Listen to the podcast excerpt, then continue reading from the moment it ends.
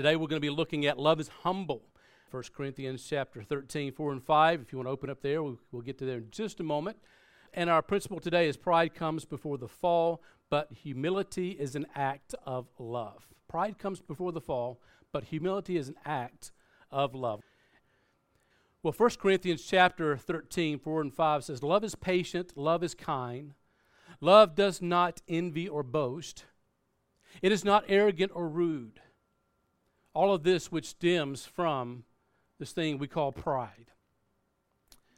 The Bible has much to say about pride and humility, and time will not permit us to go through all the verses uh, and do a full examination of all the scriptures. We will be going through quite a few, and so you actually may want to follow along on the screen here today, uh, just so that uh, you can keep up with us. But the scriptures also have a lot to, to not only a lot, a lot, to say about these things, but also there's some uh, a lot of examples in the Bible concerning those who were caught up in pride and they ended up paying a very large price because of their arrogance. We have a few here that you may recognize. If not, I encourage you to go and look them up when you have the time. But Satan starts off our list here. Satan, uh, he was uh, one of the top angels in heaven, and he decided that uh, he was more worthy of worship than God himself. And so he went to all the other angels there and wanted them to bow down and worship him. He wanted to be their God. And surprisingly enough, one third of the angels decided to say, hey, that sounds like a good idea. And so they uh, followed after Satan, and as a result of that, he was kicked out of heaven, and uh, he's here on earth, but he awaits eternity in hell with the rest of his angels. Satan also used pride to tempt Eve, uh, convincing her that uh, she was uh, deserving of more than what God had provided for her. And as a result, we have the fall of Adam and Eve, and uh, by extension, we have the fall of the whole human race. We're all born sinners as a result of that. Maybe you're familiar with Uzziah. Uzziah became king at the age of 16, and the Bible says he did what was right in the eyes of the Lord, and he reigned for 52 years. And as a result of that, God blessed him immensely. And he was blessed beyond measure. But then one day he went into the sanctuary and uh, he decided he was going to burn incense, which is something that God had forbidden. And in doing so, the priest walked in and they saw him burning incense, and so they confronted him. And as a result of that, they thought that, that, that he was uh, that he was so you know wrong for doing so, and he took offense to that. And because of his arrogancy, he got angry with them. And at that moment, leprosy began to break out on his forehead and he was kicked out of the sanctuary, and he lived the rest of his life in isolation as a leper. Haman, you may be familiar with him. He was the king's right hand man. And in that position, he wanted people to bow down to him. He thought that uh, he was all that and, and people should worship him as they do their king. And he went to this one area, and there was a man there that, that refused to bow down, and so he instructed him that he needed to bow down. This guy's name was Mordecai. And Mordecai refused to bow down in his presence because he would only bow down to Christ, to, to the Lord. And so he takes offense to this. But he takes his offense to the next level, and he doesn't only want to wipe out Mordecai, he wants to wipe out the whole Jewish race. And so he builds these massive gallows in order to hang Mordecai on. But in the end, his plan was exposed, and he was the one that was hanged on the gallows instead of Mordecai. And later on, the scriptures tell us that his ten sons were hanged on those gallows as well. One more Nebuchadnezzar. Nebuchadnezzar was a great king, but he was warned about his arrogancy and his pride by the prophet Daniel. In fact, God gave him a year to change his attitude.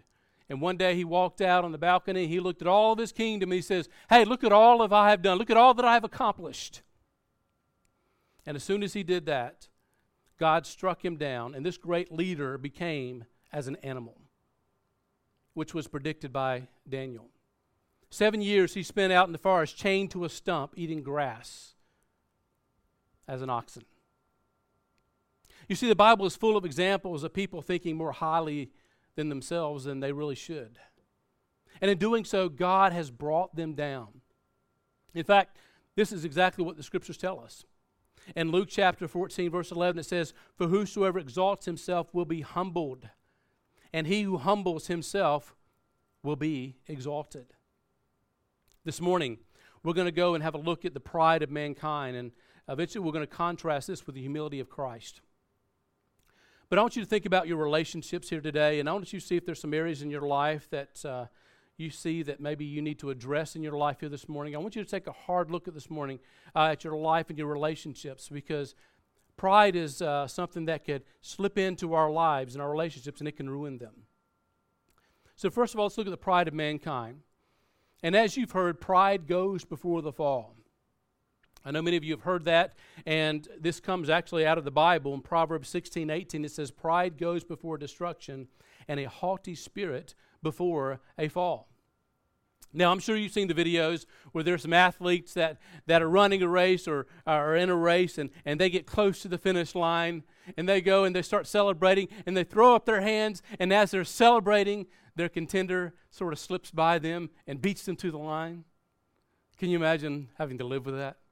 You know, oh, you could have won if you just didn't have so much pride, right? All of us can think of a time when pride got the best of us. I was uh, looking at a video the other day, uh, somebody sent to me, and there was this little boy that was out on the baseball field and uh, he was up there having a bat and ball, and he was saying, I'm the greatest batter in the world. And he would throw the ball up and swing and miss. I'm the greatest batter in the world, swing and miss. Well, a little girl was over on the side, and she was watching all this going on, and, and she thought maybe it might be a good idea for this uh, young man to be humbled a little bit. And so she came up behind him, and he was saying, I'm the greatest batter in the world, swing and miss. And she, was, she would yell out, Strike one! He, I'm the greatest batter of the world. Swing. Strike two. Threw at the ball, swing and miss. I'm the greatest batter in the world. She said, Strike three. I guess you're not the greatest batter in the world, are you? Well, he turned around, and looked at her. His eyes got big. A big smile came on his face. He says, I'm the greatest pitcher in the world. Pride blinds sometimes people from seeing their own faults. When couples come for counseling, I'm amazed at uh, when certain behaviors are justified and even considered normal. Because their pride, because of their pride, they don't, they don't take responsibility for any breakdown in their relationship. It's always the other person's fault. And as a result, their relationship fails. Pride also wants to be the best. Luke here gives us an example of this in Luke chapter 14, verse 8. It says, When you're invited by anyone to a wedding feast, do not sit down in the best place, least one more honorable than you be invited by him. And he who has invited you and him come and say to you, Give place to this man. And then you, begin, you being with shame to take the lower place. But when you are invited, go and sit down in the lower place, lowest place, so that when he who invited you comes, he may say to you, Friend, go up higher. Then you will have glory in the presence of those who sit at the table with you. Now, we're talking about pride here, but we're not talking about pride in your work or patriotism, pride in your country. We're talking about a selfish pride, always having to have the best of everything. Always got to see be, be seen better than everyone else. Never being content with what you have. Not wanting to be lower than others. In our example, we see uh, an individual always looking for the best seats at the wedding. But how embarrassing would it be to be asked to move so that somebody who is more important than you can take your seat? And then you have to get up and do the walk of shame to the lower seats it's best to take the lower seats and be allowed the host to come and say, Oh, no, no, no, no.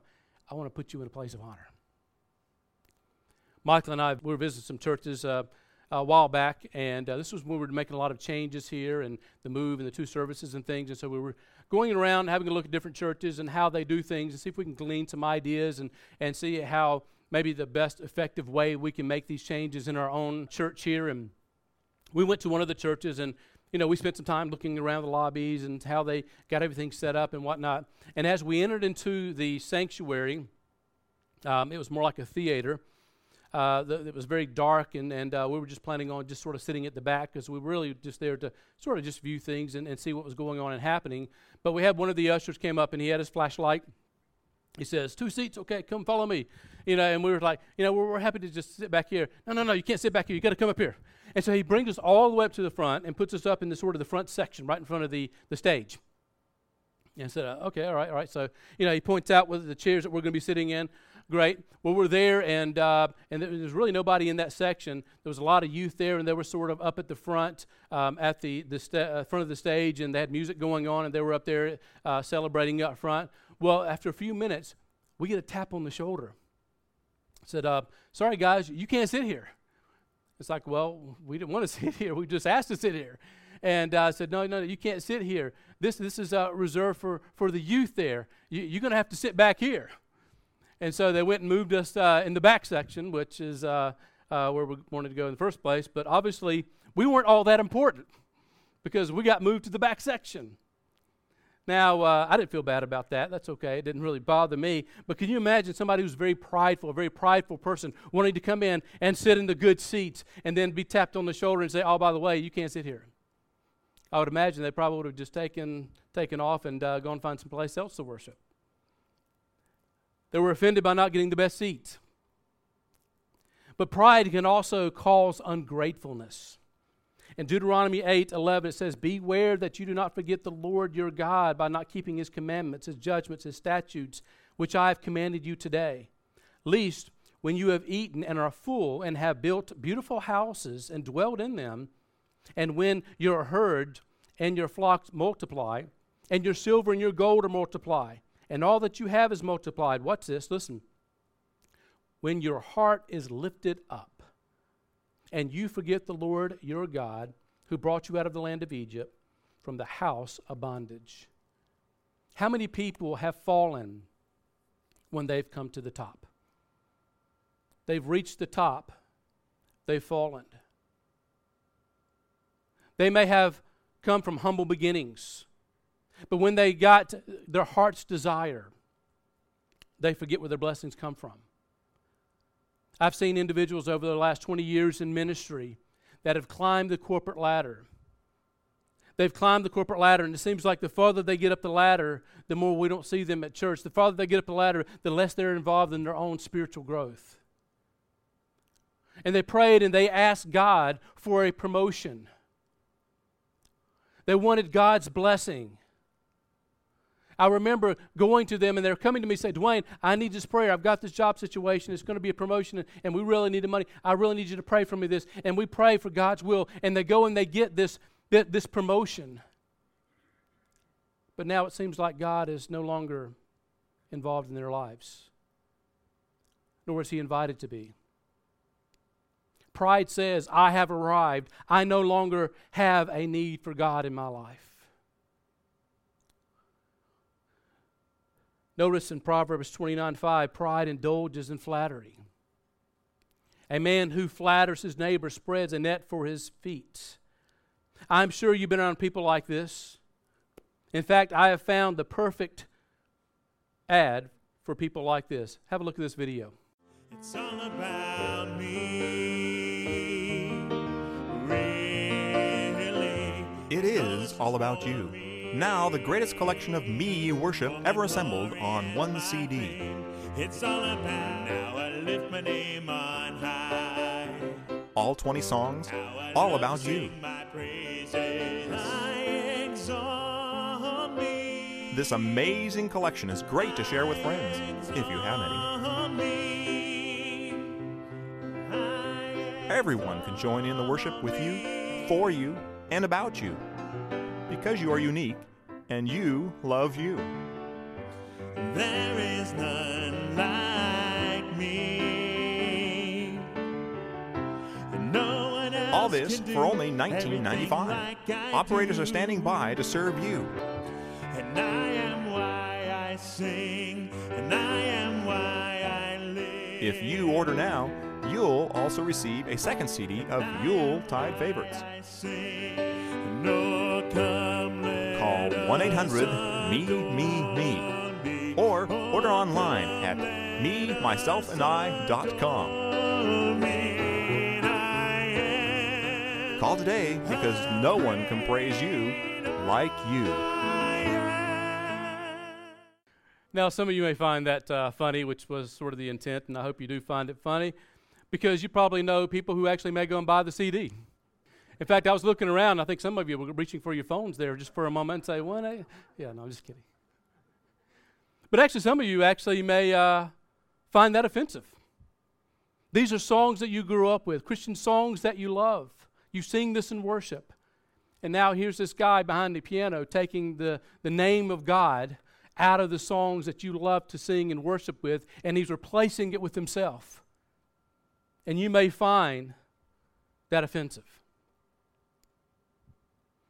The reality is, this is exactly what prideful people do. They place themselves on the throne of their lives and they demand worship for themselves that belong to God. I love positive feedback. But if that's all I'm seeking, then I could fall into the trap of pride. I'm grateful when people come up and say they enjoy the message that I preach. And of course, after today, that's not going to happen because you don't want me to be prideful and you're looking out for me. So thanks for that. Appreciate that. But if that's all I'm looking out for, I could fall into the trap of pride. And, and listen, we, we can all be susceptible to this. I mean, have a look at people who get unfriended on Facebook. Or have a people that don't receive the number of likes they think they're deserving of. I mean, people go into deep depression. They go into deep depression because of this. They have to go to a doctor and get a pill or something. I mean, it's that bad. People naturally want to hear good things that they do, and they can become quite defensive when they receive negative feedback. And I must admit, I'm at the top of the list. And I know that uh, constructive criticism is, is necessary, but that don't mean we have to like to hear it. And my first reaction oftentimes is quite, you know, I got to defend myself. But then I have to realize sometimes I have to step back and say, well, you know what, maybe we could do this better. And so this leads to our next point. Pride prevents listening. In Jeremiah 5:21 it says, "Hear this now, O foolish people, without understanding, who have eyes and see not, and who have ears and hear not." Let me ask you, does that describe your spouse? you open up the refrigerator. Honey, where's the mayonnaise? Right in front of you. Still don't see it. My wife's going to be quoting this verse to me You have eyes and see not. we have an over, when we have an overinflated view of ourselves, then what we have to say oftentimes is more important than what other people have to say. And people, these people like this, they're easily identified because when you start to have a conversation with them, you can't even finish your thought before an interruption comes with a comment, or they go and they, they go and change the subject to a, a topic that's more interested to them. You can see these people. Stephen Covey says, Seek first to understand, then to be understood. Seek first to understand, then to be understood. This shows value to the other person.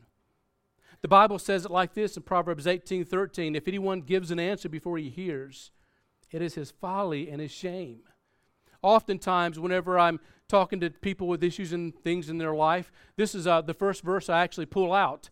And I'll say, hey, listen, I need to hear from you before I can give you any, uh, any, any comments or, or any suggestions because I need to know where you're at. I need to know where you're coming from. I need to know what you're dealing with. And so it's important for me to understand and hear your side of things because I don't want it to be to my folly and my shame. And if the conversation puts them in a negative light, they especially don't want to hear it. And oftentimes this can lead to stubbornness. In 1986, two ships collided off the coast of Russia in the Black Sea. 43 of the passengers lost their lives as they were thrown into the icy waters. A gaping hole in the side of the boat caused the boat to sink, some reports say less than seven minutes. And so they didn't even have time to release the lifeboats. A thorough investigation was done to determine the cause of the disaster, and they found out it wasn't technology, it wasn't a thick fog, it was in the middle of the night. It was actually human stubbornness and pride that caused the accident. You see, each captain could have steered clear from each other. In fact, they were exchanging uh, uh, messages on the radio and they were encouraging each other to change course, to change course, to change course, but neither one of them wanted to change course. Each one was too proud to yield. And so they collided, and a hundred passengers, hundreds of passengers died as a result of that. Their lack of humility resulted in a disaster that could have been avoided.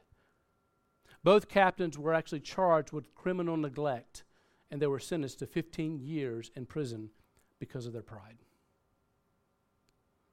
Pride, like any sin, not only affects you, but also it affects those around you. 1 Peter 5, we see that pride will stop you from being one with another. It says, Likewise, you younger people, submit yourselves to your elder. Yes, all of you be submissive one to another, and be clothed with humility. For God resists the proud and give grace to the humble. Do you know somebody that really needs some help in their lives? And maybe you've gone and you've offered them help and assistance, but they sort of reject your help or they pretend like they don't have a problem or, or maybe they can handle it on their own. People like this come to programs like Alcoholics Anonymous all the time. The first thing they do when you go to a place like Alcoholics Anonymous, you, you stand there and you look at the crowd and you say, Hi, my name is Dwayne, and I'm an alcoholic. Now, you know why they do that?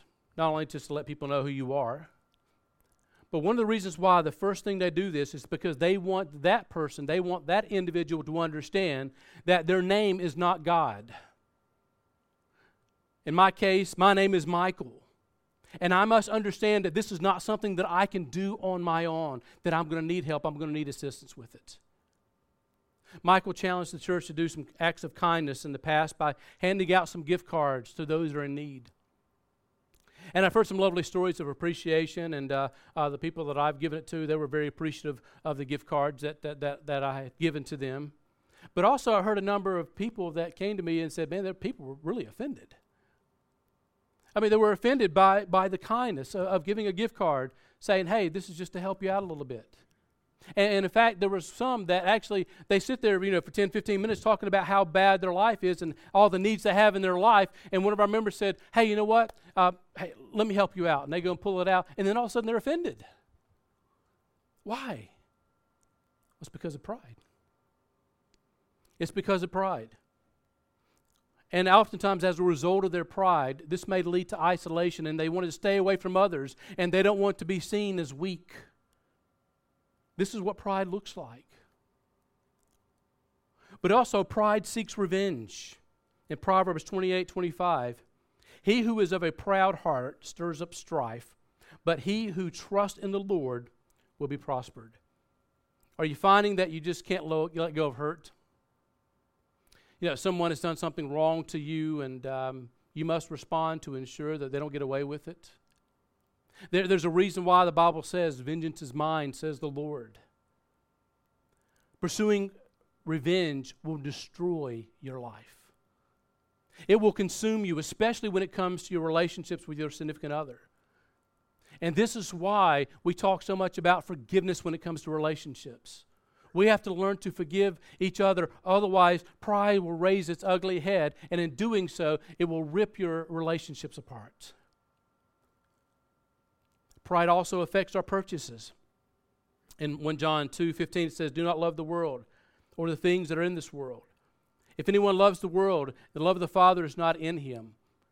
For all that is in the world, the lust of the flesh, the lust of the eyes, the pride of life, is not of the Father, but is of the world. And the world is passing away, and the lust of it. But he who does the will of God abides forever.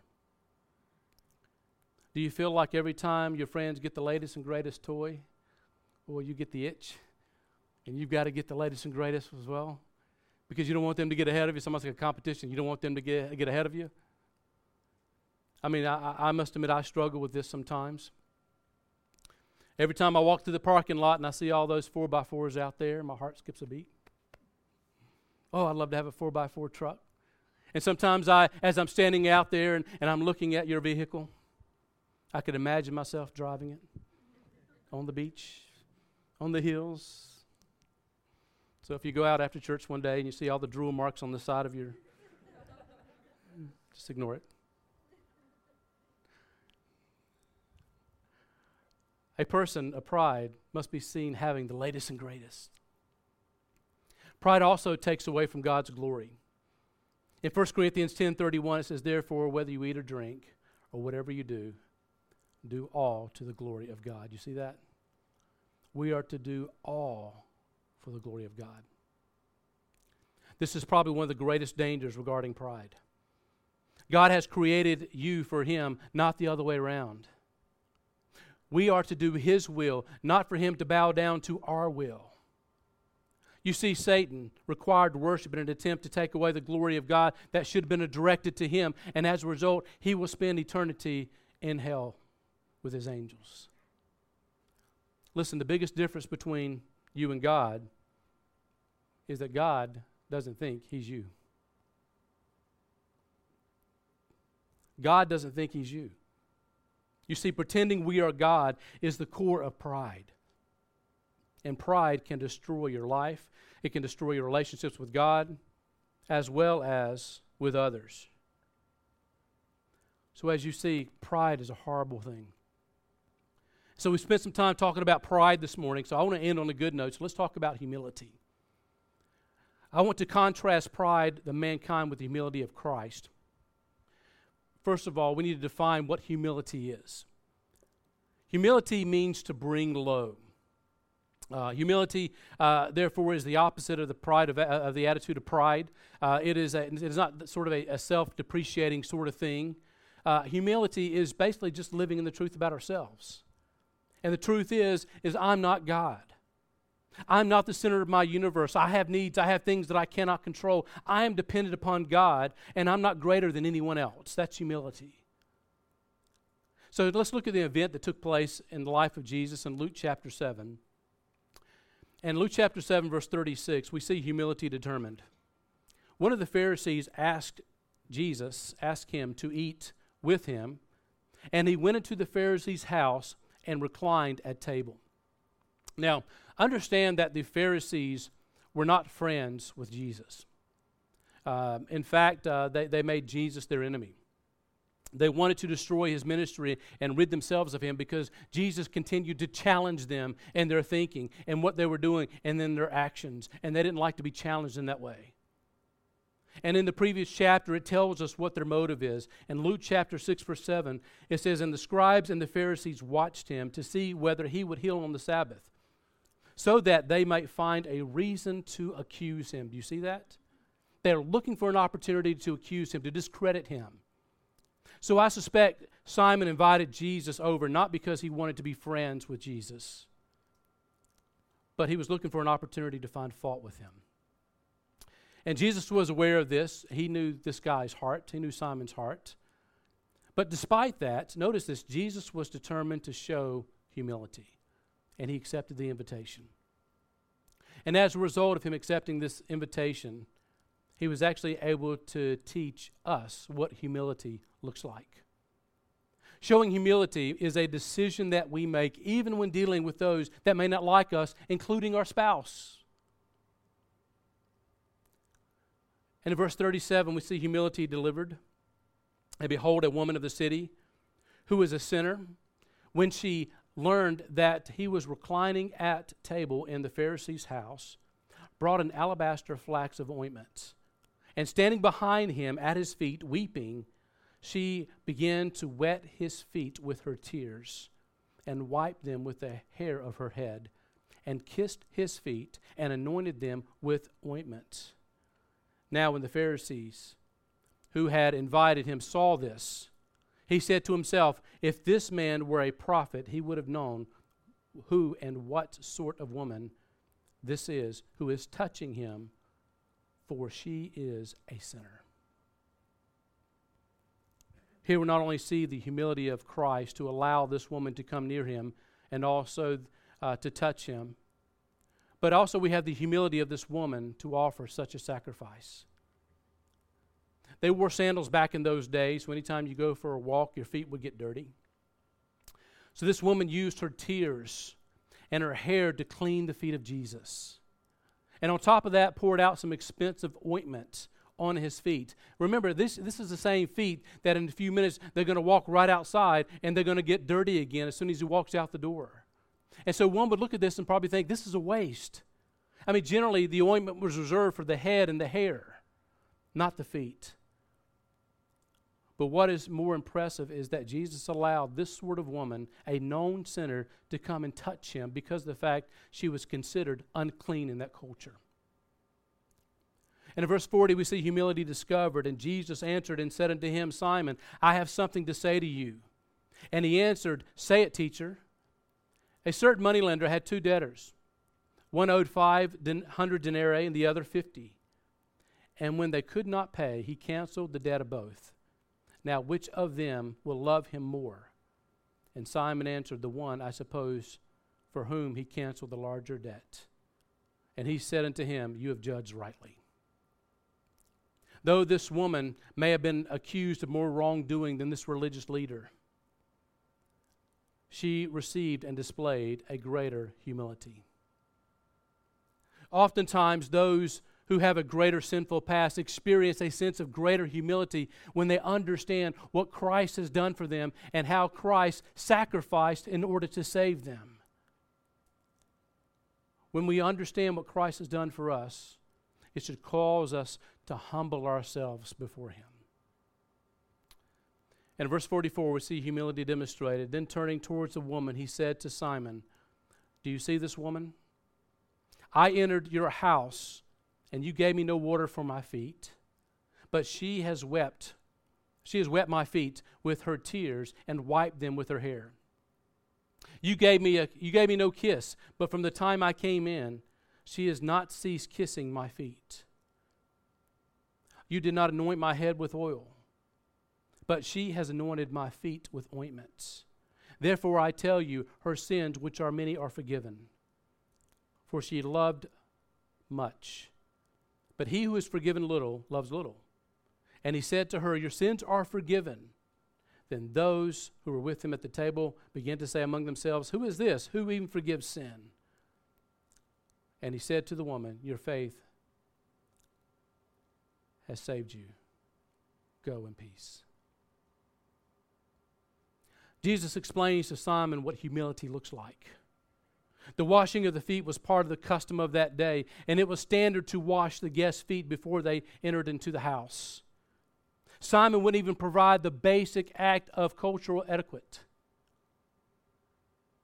And this was why I questioned his motives in the first place.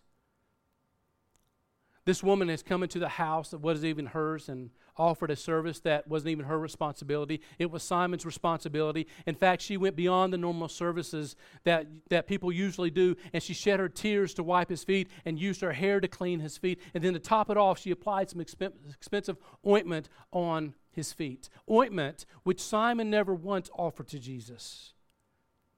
It is customary to greet your guests with a kiss, much like we do when we shake hands. It's the proper thing to do. But Simon refused to offer a kiss to Jesus, but this woman was kissing Jesus' dirty feet continually. In fact, I was um, taking a class right now on, on um, uh, introduction to the New Testament, and this guy actually talks about this. And he says, because of the fact that Simon did not offer Jesus any of those things that were customary to do, this was an act of publicly shaming him, especially when there were other guests in the house. And so, this is exactly what Simon was doing. He was publicly shaming Jesus. Here we see the contrast between someone who is full of pride and someone who has a spirit of humility. Though she was a greater sinner because of her humility, she experienced saving faith and her sins were forgiven. Now, you may say, hey, Dwayne, that's a great story, but what in the world does that have to do with Love Dare? Well, it has everything to do with the Love Dare series. Because one of the greatest destroyer of relationships is pride. If you're selfish in your relationship, it's pride. If you're unforgiving in your relationship, it's pride. If you're uncaring in your relationship, it's pride. Pride will rip your relationships apart. Pride is at the root of all the decisions that you make that will break down your relationships. And this is why the Bible compares our marriage to Christ and the church. It instructs husbands that we are to love our wives as Christ loved the church. And notice this, and gave himself for her. If we can exercise just a little bit of humility in our relationships, then many of the conflicts that tear relationships apart will never get a foothold. And as you go out this week and evaluate your relationships and your motives, see if there are any areas where your ugly pride has a tendency to raise its head. And you might consider going to your spouse and humbling yourself before them and asking forgiveness. Think of ways that you can show humility to your spouse over the next few weeks. 1 Peter 5 6 says, Humble yourselves, therefore, under the mighty hand of God, so that at the proper time he may exalt you.